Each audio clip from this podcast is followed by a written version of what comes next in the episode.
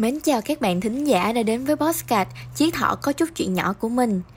Cảm ơn các bạn vì đã lựa chọn Postcard của mình là nơi để các bạn gửi gắm những tâm tư và mong mỏi trải lòng Lắng nghe những câu chuyện trong cuộc đời của chiếc thỏ.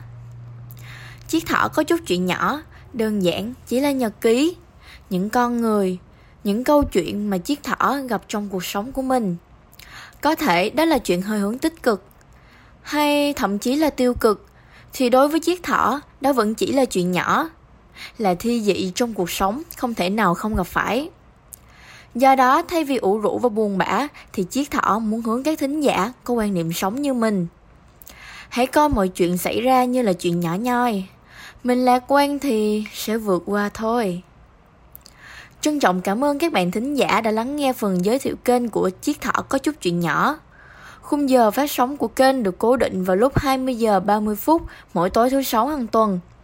Chúc các bạn có một ngày tốt lành và hẹn gặp lại các bạn trong số podcast đầu tiên tới đây nhé.